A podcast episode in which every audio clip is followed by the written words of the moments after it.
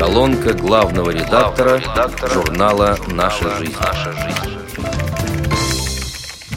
В юбилейный год, когда исполняется 90 лет ВОЗ, пристальное внимание привлекают история и современность нашей организации.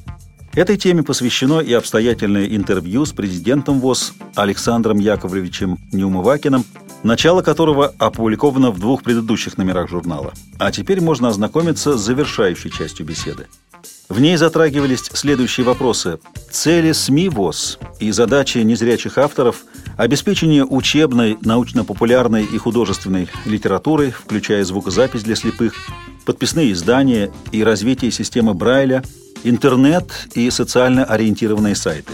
Александр Яковлевич высказался о достижениях искусства маломобильных граждан и назвал выдающихся незрячих музыкантов. В центре внимания оказалась подготовка конкурентоспособных кадров – деятельность центров реабилитации слепых и других учреждений ВОЗ, физкультура и спорт, а кроме того итоги Паралимпиады в Сочи.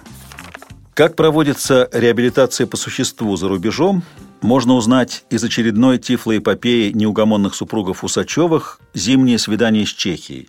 В этом номере публикуется продолжение путевых записок Андрея и Татьяны, на сей раз касающихся тифлоприборов и развивающих игр для инвалидов по зрению. Взволнованное письмо из Костанаи стало поводом для серьезного разговора в дискуссионном клубе. В материале «Рискованное благо» Галина Матвеева рассказала о положении незрячих в Республике Казахстан, указав на проблему потери слепыми самостоятельности. Действительно, порой излишняя социальная опека приводит к печальным результатам, когда тотальник рано или поздно остается один на один с повседневными опасностями современного мира – Служба индивидуальных помощников в Казахстане создана еще 10 лет назад. Когда мы прочли постановление о ее организации, то долго сомневались, потому что просто боялись поверить. Ведь после тяжелого кризиса такая забота стала настоящей сенсацией. Впрочем, у возникшей ситуации есть и оборотная сторона. Ведь благоприятное иждивенчество не способствует развитию мобильности. Значительная часть обленившихся инвалидов не очень-то стремится к поддержанию скитальческой формы. Они искренне считают, что незачем зря мучиться, когда под руку с надежным партнером можно добраться куда угодно и без проблем. Даже те, кто раньше ходил самостоятельно, надеясь на теперешних сердобольных доброхотов, теряют прежние навыки ориентировки в пространстве. А это крайне рискованно, потому что по правилам вечером, в выходные и в поездках за городскую черту сопровождение не предусмотрено. Впрочем, тут, наверное, все зависит от самодисциплины и силы воли конкретного тотальника. В рубрике «Тифломир» Лариса Саевич представляет нам Американский институт Брайля, который помогает незрячим жить полноценной жизнью.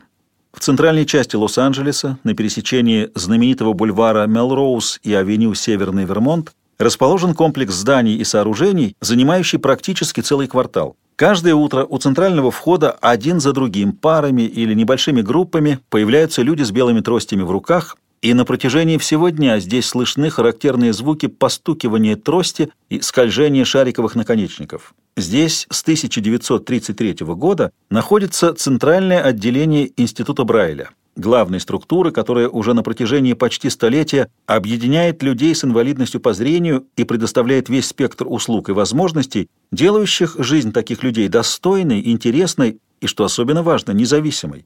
Всего таких отделений в Южной Калифорнии пять. Объявленный год литературы в России обязывает еще бережнее относиться к художественному слову. Вот и Светлана Макарова из Твери обратилась к актуальной теме, назвав свой материал «Читающие в темноте». Проект под таким названием родился в Тверской областной специальной библиотеке недавно. Это своего рода эксперимент. По сути, театр книги, актерами-чтецами, в котором выступают работники и читатели библиотеки.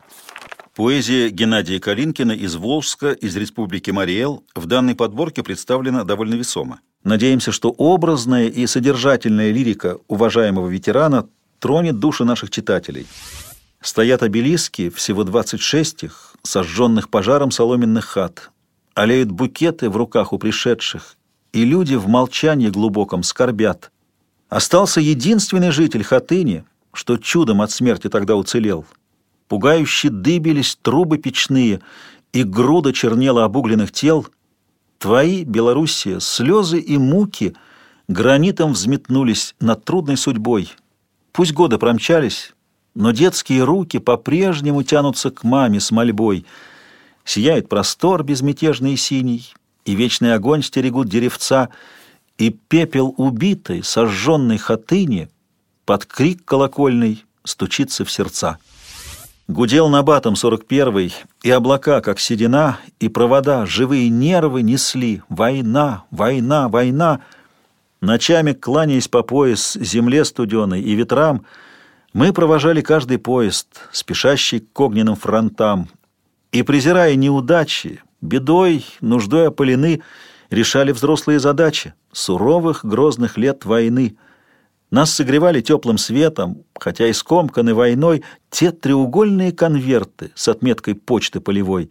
Мы забывали все обиды, хоть хлеба мало на обед, мужать учили инвалиды, военруки военных лет. И в мелочах сейчас не роясь, подводим в памяти итог. Кристально человечья совесть всех, кто, сражаясь, в землю лег. Нам в лицо дышала чернотою, жгла сердца военная гроза. Молодость судьбу встречала стоя, глядя смерти в стылые глаза. И до срока все мы повзрослели. Молодых солдат их сыновья, примеряя ветхие шинели и обувку, тоже из старья. Не хватало книг в холодной школе. Нам учитель жар души дарил. И в морозы, жгучие до боли, я отца Буденовку носил. Уходили огненные годы, выжигая горечи дотла. Юность ты крепчала в непогоду, в испытаниях совестью светла, и когда палящим трудным летом молодость ушла за перевал, пламенем той юности согретой, я щедрей на дружбу к людям стал. Он не мог рисовать на асфальте, но о счастье не мог не мечтать. Душный, страшный барак в Букенвальде у него отнял родину мать. За решетками знойное лето, у мальчишки в кудрях серебро. И рисует, рисует с рассвета он цветок, веря в жизнь и добро. И дожди тот рисунок не смоют, и не выцветит солнце поток, нацарапанный детской рукою на стене неуклюжий цветок. Ты не ждал от жизни привилегий, сеял хлеб, варил тугую сталь, дрался со шпаной, чинил телеги и в рассветах видел жизни даль. А пришла пора, ты стал солдатом, защищая землю, мир и кров, и живет легендою крылатой боевая молодость отцов. Отгудели огненные версты, в схватках отступила злая тьма, но осталась в памяти потомства. Жизнь твоя — история сама. Поля под солнцем летним млеют, и на окраине села синица в бруствере траншеи гнездо для птенчиков свела. И так случилось, с позаранку, в разгар учений боевых — Стальная гусеница танка остановилась возле них. Тих разворот, пыль не клубится, а из-под шлема долгий взгляд не разорит гнездовье птицы российской армии солдат. Ему березок вдов поклоны и гордый реквием земли солдату юные Мадонны в ладонях солнце принесли. Над ним ветра военных буден и зарево грядущих дней. Живые, пусть известен будет нам каждый холмик мавзолей. С уважением, главный редактор журнала «Наша жизнь» Владимир Бухтияров.